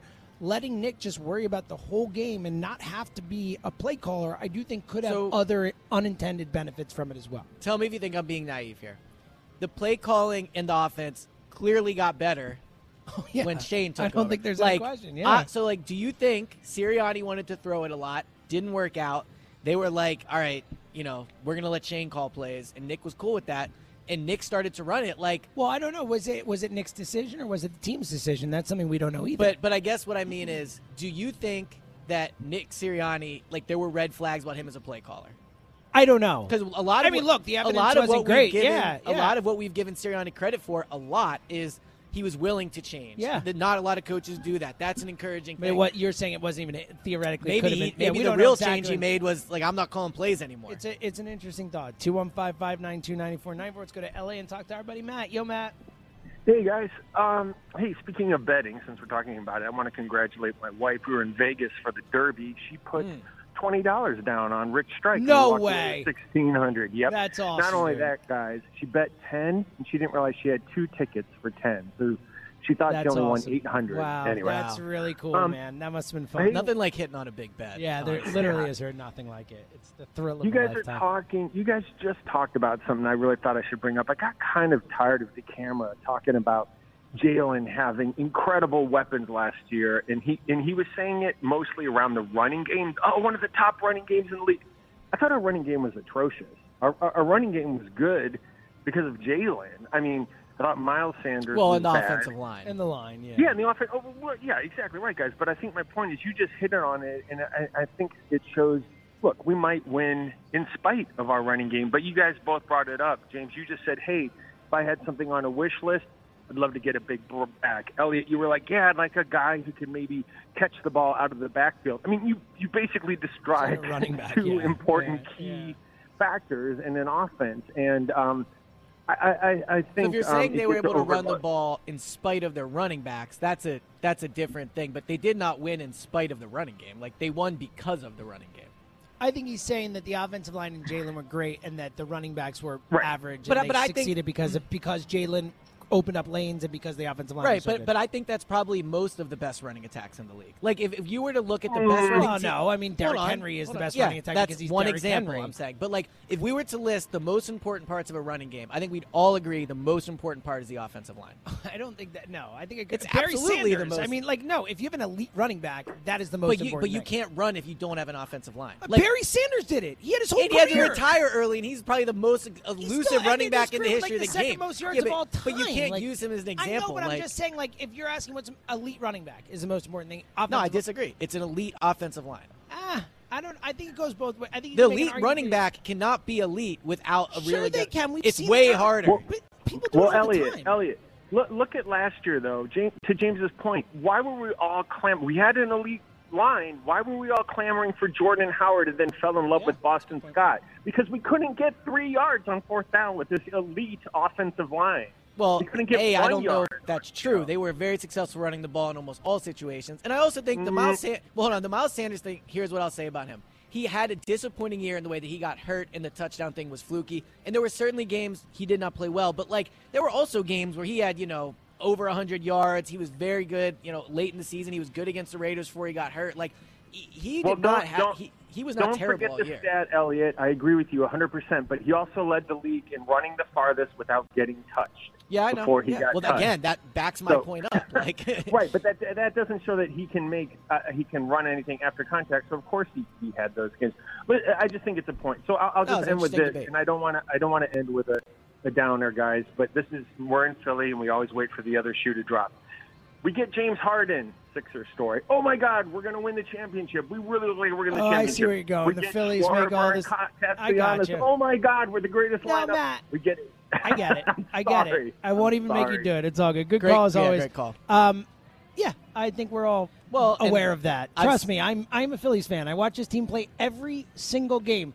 I thought they were going to be really good. I get it.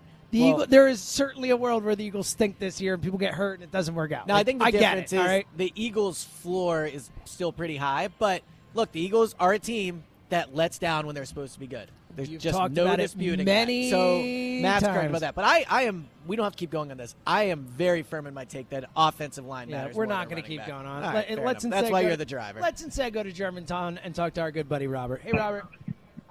Hey guys, what's up, Robert? How uh, you doing? how's it going into casino? It's beautiful good. as always. It's the best. Well, you're you're keeping the average age down to two of you. No, it's a very, uh, especially today, like, a lot of Lively good crew. games going. Lively crew. So what's on your mind today, Robert? Well, um, I'm sitting here listening to the show and made a few notes. You know, I, I grew up back in the day where I'm thinking about three teams that I think could be the Eagles. One was uh, Joe Kapp playing with Minnesota. The key thing there was he was a Jalen Hurts type quarterback. You know, couldn't throw a spiral if his life depended on it. Uh, but he got the ball there somehow. And you had Gene Washington, the wide receiver. Bud Grant was the coach, and they had a killer defense. Yeah. Next team would be Jim McMahon, the Bears. Same scenario. Last Wow. scenario I mean, was that ours. Bears team was the, one of the best defenses of all time. I don't know if it's that similar, my friend. Well, they do have Gannon. Well, no, no, but I mean, I'm just saying, we, you know, we, in the next year in the draft, free agents, if we had a couple of safeties, toughen up the defensive line. We should be there. We should be able to have a dominating defense. I agree with. I, with, I with agree. Jim. We should be able to have a good defense. I think taking the leap to Super Bowl winning defense is, is a little premature. A year, a year away. Let's let's draft intelligently next year. Let's hope New Orleans stinks. we get a better Yeah. pick, and you know. But you're right. You guys are right. Your analysis is correct. It's an audition year for Hurts, but if Hurts passes the audition, we get to D up next year. We get a we get a great running back. I mean, some of the running backs that have, well, Jerome Bettis and and uh, Betts. I mean, um, Marshawn Lynch. We need a power running back. I don't think we have one. Uh, Yeah, Robert, I agree with you, and, and good call. We're up against it. I, I I would like to see them get someone who I feel more confident getting short yards. But look, they use Jalen a lot in those spots too, for better or worse. Yeah. you know. So No, I mean, again, I, I think going into this season, like being worried about the running game is is far down my list of concerns with the team. 215 592 9494. If you want to get in a question for Elliot about what he saw at practice, we've had not many of those. So I, was, I was expecting more. So if you want to get on that, of course, and uh, talk Hurts, 215 592 9494. It's Go Birds Radio from the beautiful Parx Sportsbook and Casino. And let me remind you again about the Bet Parks. It is an official betting partner of the PGA Tour and a proud sponsor of the Memorial all weekend with the PGA in Ohio. Go to BetParx, go to the BetParx app and check out our special boost some wagers for the Memorial Tournament. Download the all new BetParx Casino and Sportsbook app and make your first bet risk free up to $750. You can bet on more than the score, bet on individual player performances for hits, home runs, strikeouts. BetParx is the only sportsbook and casino app that we here at Go Birds recommend. The BetParx Casino and Sportsbook app where odds, bets, slots, and games all come together in perfect harmony. Right in your pocket, Sportsbook and Casino, all in one amazing app. Live in game betting lets you bet while you watch. It is a wild ride, and it's just more fun to have a little action on these games, and there is so much good stuff to bet on. Here's the deal again. Download the app now in the App Store, Google Play Store, or at pa.betparx.com and use our promo code GOBIRDS, that's G O B I R D S, to get your risk free bet. It is Go Birds Radio broadcasting live from the Parx Casino and Sportsbook in Bensalem. Brought to you by the all new BetParx Casino and Sportsbook app where odds, bets, lots of games all come together in perfect harmony. Elliot hmm. Shorr-Parks, James Seltzer with you for another 30 minutes. The great Rob Ellis coming up after us. Let's try and get to the people, Elliot. Yeah, let's just get get to Rob. The show's That's the, yeah. show's about the people. No, I'm talking about the callers. Okay. The show is about the callers. Let's get to as many as we can in the 30 minutes we have left. If you want to get on now, two Oh, I see we got a legend on the line. Five nine. It's right. Five nine two ninety four ninety four. If you want to ask any Elliot any questions about being down at practice, talk Hurts or anything, let's go back to the phones. And to your point, one of the best on the station. Go to Chester and talk to OG Wade. Wait. What's up? What's up, fellas? How we doing? My guy with the quarterback list So, everybody's yeah, talking about. Wade, I love you, and I actually thought your quarterback list was was good.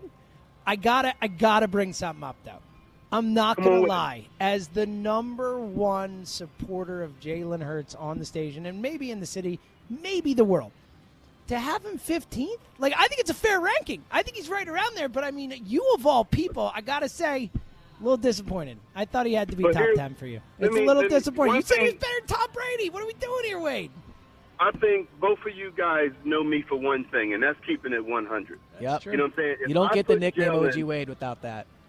Right. If I put Jalen somewhere other than where I had him at, I wouldn't be real to myself. Like, I'm saying, if you look at my list, and I want y'all to look at it, it's about the accomplishment. It's not who I would take in today. Yeah, I would take damn Justin Herbert over uh, Jar- Jared. No, I'm talking about these guys got to the biggest game there is and won, won it or lost it. I cannot put uh, Justin Herbert over Jared Goff, and Jared Goff went to a Super Bowl.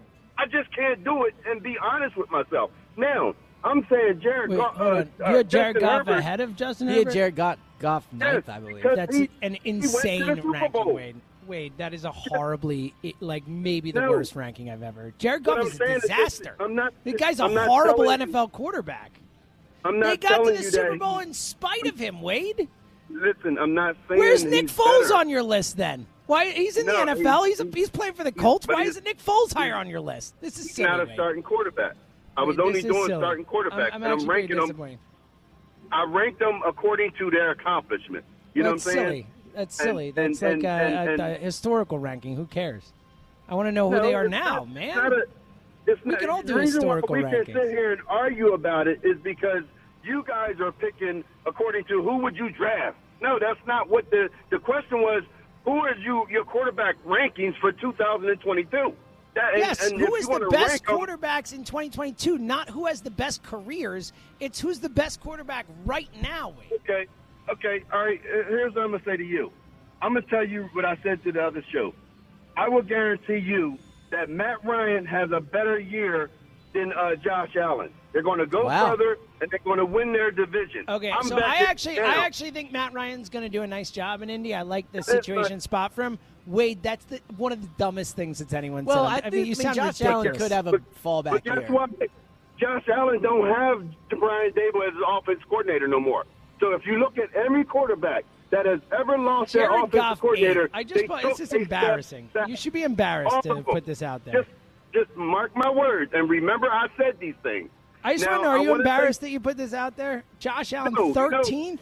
Listen, I mean, man, this is I'm- an I'm- embarrassment. I'm- this is the worst I quarterback a- list I've ever seen. Wade, no offense. I am a real, I am a real G. There's no embarrassment. I with know, me. good. I, you are a real G. That I agree with. because I don't need nobody to ride with me. I, I ride solo. I, whenever you see me, I'm I love solo. it. I what love that too. Wade, I respect the hell out of that, buddy.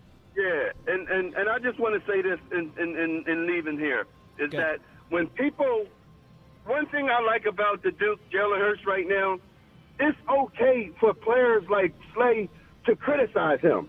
You know what I'm Yeah. saying? Like Slay said, yeah, he know where he met. If you ever said that about Carson Wentz, it would be an uproar in Oh, the locker room. Wade. I love the fact that players, his own teammates, can say something negative about him, and he's okay with that. Wade, man, when you see this season go and this guy points push start on this Wade. year, you, Wade, I'm, I'm really with you, and, and great call, minus your horrendous list.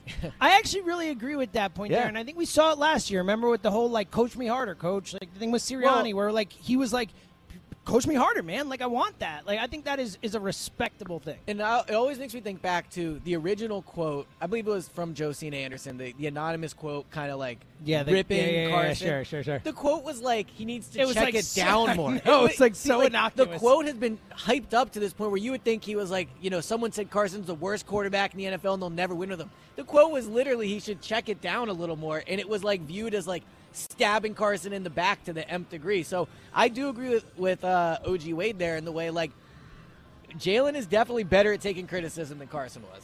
Jared Goff, the eighth best quarterback. Well, if you're going to just basically list off their pro ref, football reference page, I mean, that's not much of a ranking. It's just regurgitating the information. I mean, it's just silly. Like it's a silly thing to do. Regardless, we love Wade. Yes. Outside of that, let's go to Bethlehem and talk to Scott. Hey, Scotty. Hey, buddy. How you guys doing today? What's up, Scott? All right, three points. Number one, James.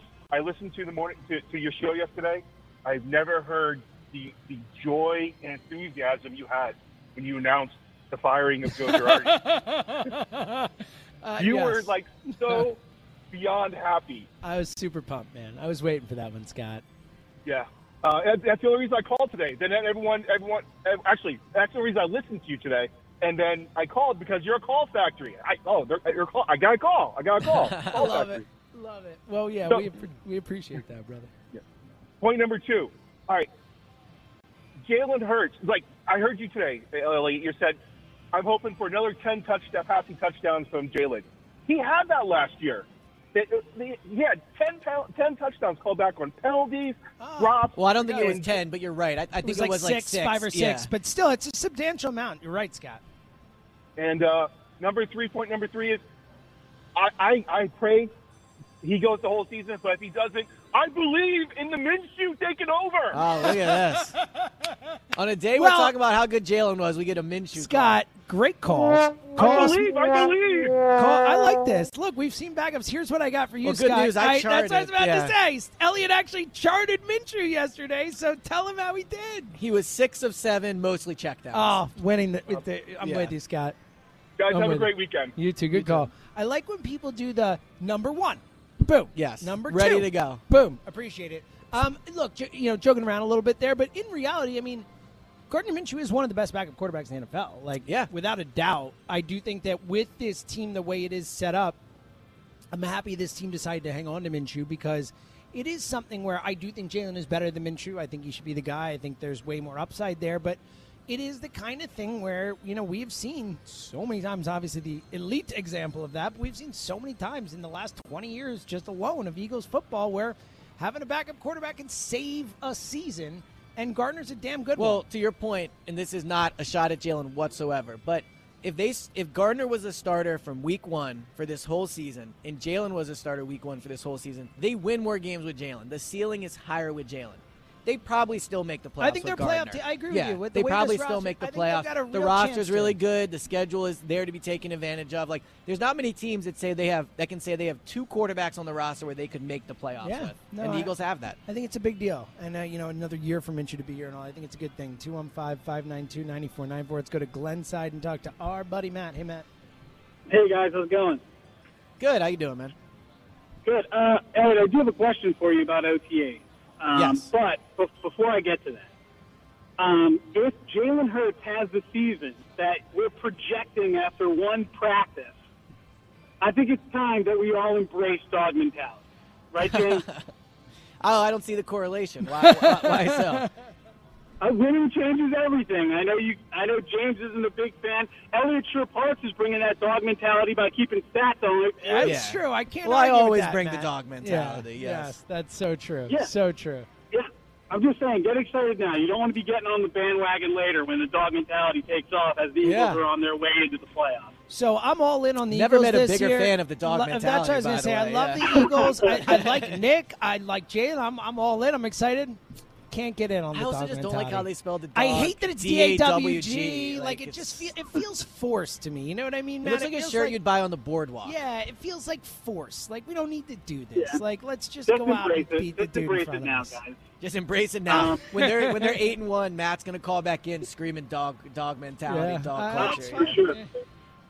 I like yeah, it. I'm the president of the uh, fan club of dog mentality, but Uh, as far as the OTAs, I do have a question about uh, Deon Cain. I, I looked him up. I mean, he seems like a, a, a relatively big-bodied, athletic guy. I mean, he played for Clemson. Uh, he's like 25, 26. He he got injured in his rookie year, so I don't know. And then he got cut like the next year.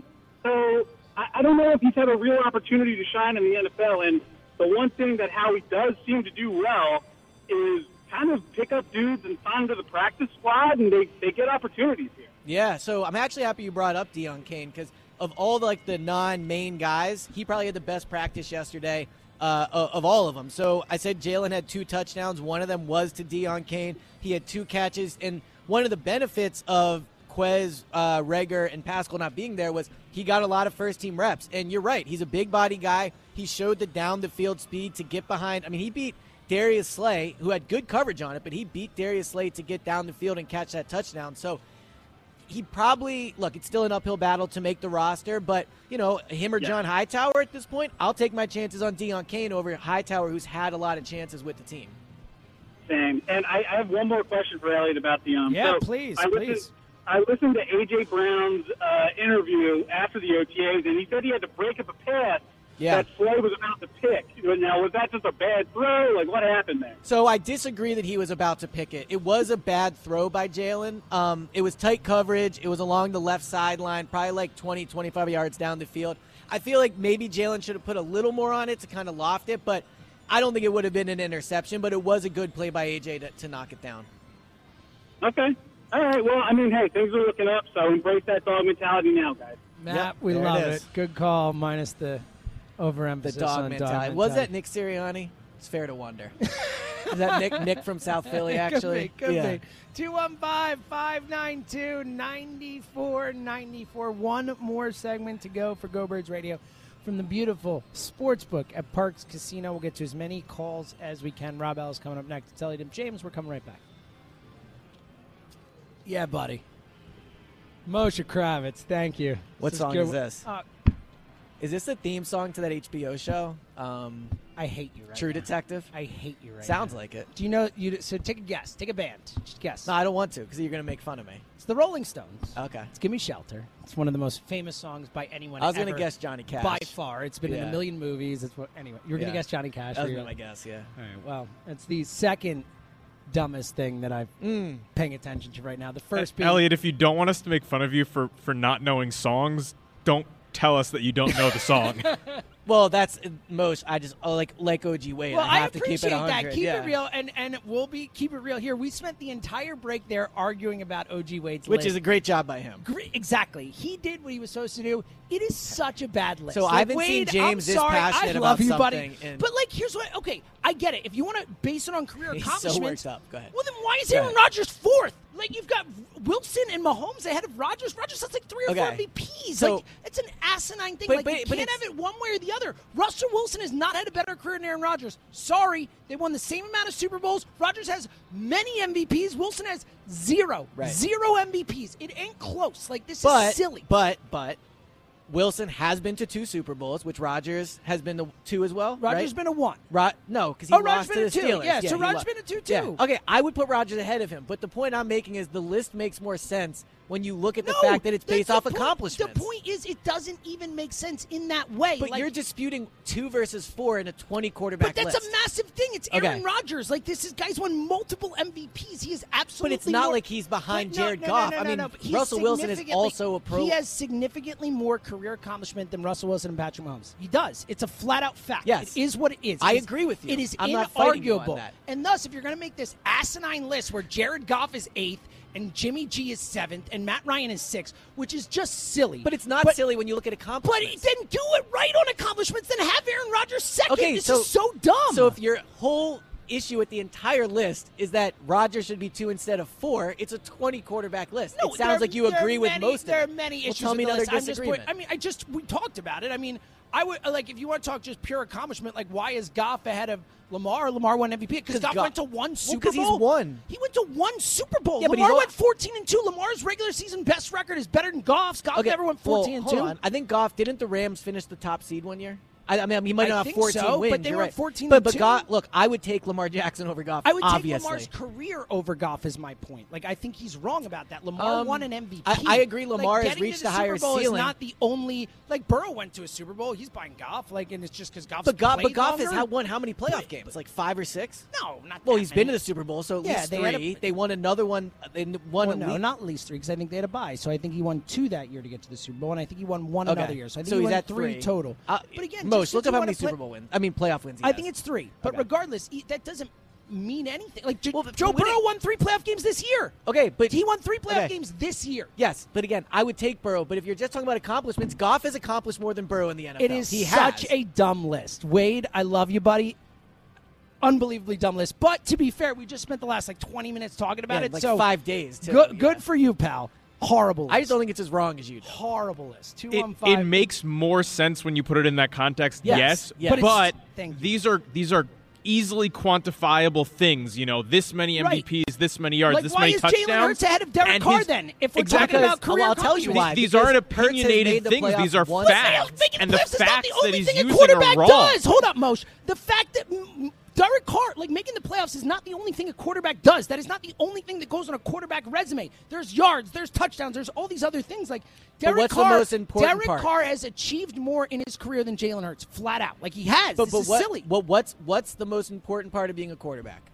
It's winning right? Derek Carr's Hurts, won more hold games on, than Hurts. Hold on, Hurts, Hurts, Hurts has been a starter for one year, and he made the playoffs. Carr has been a starter for how many years? This Five, is, six. I, I, can't believe you're arguing. And he's made the playoff so you think that Jalen Jay Leonard has a better career so far than Derek Carr. I don't, but I'm saying right. the so argument. There we go. No, We're no, but hold on, hold it's on, over. Hold on. We're done. But, but, but that's a disagreement. Like the the no, logic. No, it's the points. First of all, it's dumb to make a list that is just based off career accomplishments because then it's like not really any int- like there's no opinion. Well, it's just like seems to have gotten. But, but, he did a horrible job on yeah. it. If you're gonna make a list on career accomplishment, do it right. Like because that's pretty easy. You can pretty much kind of base out how the career accomplishments are. Two. And uh, Jared Goff has two career playoff wins. There you go. He's two and three in the playoffs. Suck two it. playoff wins. Two wow, playoff wins. So Joe that. Burrow has more playoff wins than Jared Goff. Okay, and I said I would take Burrow. How about that? But who, okay, but to your point, to go back to Hurts versus Carr, who's had a more successful career, Burrow or Goff? What you, I mean, Burrow, I guess. Like, he, I mean, I no, don't but know. Goff's like, been a starter. How many years? What he has? How many more wins than Burrow? But to does. your point, isn't it? But again, like that, that, that's so you can't do it both ways. You can't pick and choose when you want to, you know, reward longevity versus not. Burrow went well, you could do Super winning Bowl. Jalen Hurts didn't go to the Super Bowl, and also Jared Goff did not factor into them going to the Super Bowl the way Joe Burrow did. The Bengals went to the Super Bowl because of, Joe, Joe Burrow. Burrow. I agree with that. The Rams did not go to the Super Bowl because of Jared Goff. I agree. And then that. also had the worst offensive performance in the history of the Super Bowl on top Wasn't of that good. with Jared Goff. Yes. So two one five five nine two ninety four nine if you want to chime in on Wade's list please feel free. James would love to talk about it. Certainly got me going. Let's keep the caller factory going with one of our all time greats who has, like the others, found his way to the rest of the yes. station and shines on all the other shows. You're welcome, WIP. Let's go to let's go to Texas and talk to our buddy CJ. Siege! Was good? And I'm going to continue because I heard him say, I thought he was talking about me when he was saying uh, about Herbert where he was placed cool. I'm gonna go off what Wade was saying about where he got them ranked just off of their achievements, which is dumb because achievements gonna be based on as far as how go is the full team. Yep. So why do you got Josh Allen in front of Dak Prescott? Why do you got Josh? I mean, why do you got Josh Allen behind Prescott? It's a great point. Yeah, the Josh Allen one is, too low. I agree with that. I mean, you got Ryan Tannehill ahead of Josh Allen. Well, Josh, I mean, Ryan Tannehill again. Like, but but what he's prioritizing is he's prioritizing. He's just talking about playoff wins, but yes. there are other parts of being a quarterback: yards, touchdowns, milestones, all these things that matter too. Like, they do, but Josh so Allen do. has has way better stats. Has yeah, way better everything than Tannehill. Yes, it's such a stupid and Prescott it's such a, a stupid yeah, list. Josh, Josh, stupid list. Josh Allen should be ahead of them. I agree, but I'm saying ultimately it comes down to what do you value. You guys keep bringing up passing yards and stuff, and those things certainly matter. But what he's prioritizing, and I don't hate on him for it, is yeah, playoff wins matter. Like that, that I would so prioritize gonna, that. That's the most important thing. Uh, besides, uh, if you're going to say their success, is either it's only one or two categories you're doing. You're either saying individual success, MVP stats, and stuff like that, or you're talking about success as far as Super Bowl and then playoff wins, right? Those, those are what we're talking about when we're talking about criteria. So when we're looking at this list, it's like this list makes no sense. For one, who cares about an all-time list as far as what you did when you got somebody like Jimmy G, number seven, Matt Ryan, who had the biggest choke in, in Super Bowl history, Yeah. number six. It's like this list in Goff number eight. They couldn't wait to get this dude out of L.A. They gave away some of. They gave away first round pick, draft picks to get rid of this guy. They gave away two, I think, to get rid of this guy. Yep. Well, and to get Stafford, but yeah. and to get Stafford. But it was like at the time you had people saying, "Is couldn't Stafford do it? Can he do it?" Because he had ten, he had a whole decade of not winning. So it was like, uh, is, is he going to be Romo? That's what some people say. Is he going to be Romo? Is it just going to be a bunch of stats and choke at the end? So I'm not trying to hear nothing about Wade. I don't call him OG. I just call him Wade. I don't want to hear nothing about no Wade. But you got Respect the Herbert, OG. Respect the OG. Man, Yeah, hey, Herbert I'm a grown man. He ain't my OG. All There the you time go. I have There OG. you go, CJ, CJ. strong take by That was, you, my yeah, that was a good statement by you. You got anything else on the But, hey, birds? I do. I, I am one of those people that look and say, "Hey, when you take away Jalen's rushing yards, we drop down to like number 15 in the league in rushing." Yeah. So No, I thought that was a fair at- point. I think I think Yeah, th- so- you can't underrate Jalen's importance to the running game. So that makes me question, like, okay, hey, if they decide to try to take away or push, defenses have more film on him. Eliot, you love to see he has more film on him than they did before, right? Yeah. So it's like, how can how are they going to play Jalen, and can we keep him honest by running the ball? And that's not even what I want to say when I want to throw the ball. But at the same time, I want a complete team. I, I want to be able to have a run game that's going to be successful, and then make them come up and let's hit them in the mouth as far as running the ball down the throat, and then throwing over top when they're when they're trying to dare us to throw the ball. I just want to have a successful season. I just tired of looking at dumb lists. And hey, thank you guys for what you do. My Go man. Birds. Oh, you're the best, CJ. Go well, I- Birds. I think another interesting dynamic to the running game is the the game where they had to run it against Tampa. Yeah, they were unable to. It's a really good So point. look, I'm not concerned about the running game, all that stuff.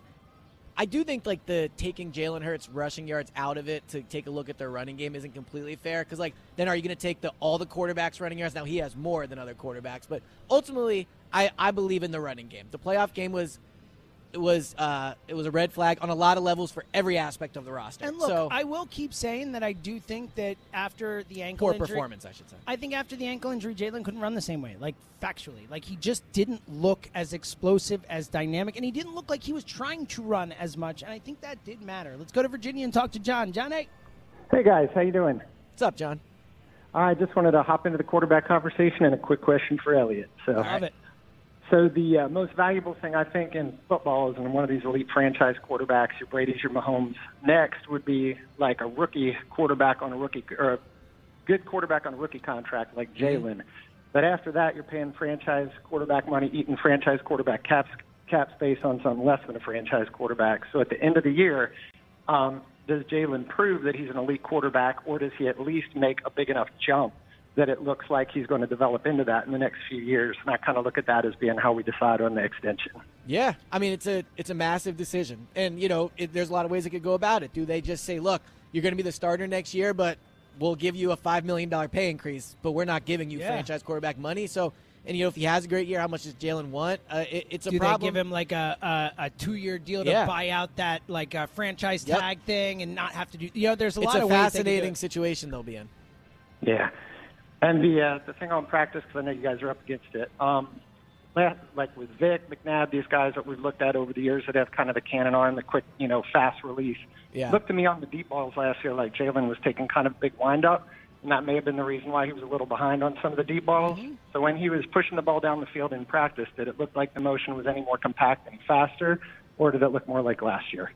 So I'll be completely honest. Like I don't get to rewatch tape of these throws. It, it's you know it's tough sometimes, but I thought personally it looked faster. To me, it looked faster, and ultimately it was more successful. Like he was getting it out quicker, in my opinion, and also it was more accurate. Now it's easy to stick to your mechanics when you don't have a pass rush coming, and when you're working on your Yeah. mechanics all off season, right? So Yeah, we'll see if he good can do it with a pass rush. John, great call, man. Keep keep them coming, my friend. Thanks, guys. Always a pleasure. And thanks to everyone who called in today. We literally could not do the show without you. We appreciate you. If we didn't get to you, I'm so sorry. We'll get to you next week. I see the names. I'll get you guys up quick. I apologize. Thank you so much to Moshe Kravitz back in the studio. Outstanding job as always. Dave Breitmeyer on site. A phenomenal job. Those guys producing the show. Also could not do it without them. We couldn't do it without you, buddy. Oh, you're way too kind. Could not, literally Or couldn't you, do it. or yeah. you. Uh, I don't know. All right. Uh, we'll be back next week in some shape or form. Uh, and uh, of course, check out our pod during the week. He's Elliot M. James. Let me tell you one more time about the Bet Parks app. Bet Parks is an official betting partner of the PGA Tour and a proud sponsor of the Memorial all weekend with the PGA in Ohio. Go to the BetParx app and check out our special boosts and wagers for the Memorial Tournament. You can download all the new BetParx Casino and Sportsbook app and make your first bet risk free up to $750. Plus, you can bet more than the score. You can bet on individual player performances for hits, home runs, strikeouts in baseball. You can bet on uh, BetParx is also the only sportsbook and casino app that we here at Go Birds recommend. The BetParx Casino and Sportsbook app where odds, bets, slots, and games all come together in perfect harmony right in your pocket. Sportsbook and casino, all in one amazing app. They have live in game betting, which is a wild ride. It lets you bet while you watch the game. Great betting opportunities there. And of course, more than anything, we're watching these games anyway. We love sports. It's just more fun to have some action on these games, and Bet Parks is the absolute way to do it. Download the app now in the App Store. Google Play Store or at pa.betparx.com and use our promo code GOBIRDS, that's G O B I R D S, to get your risk free bet.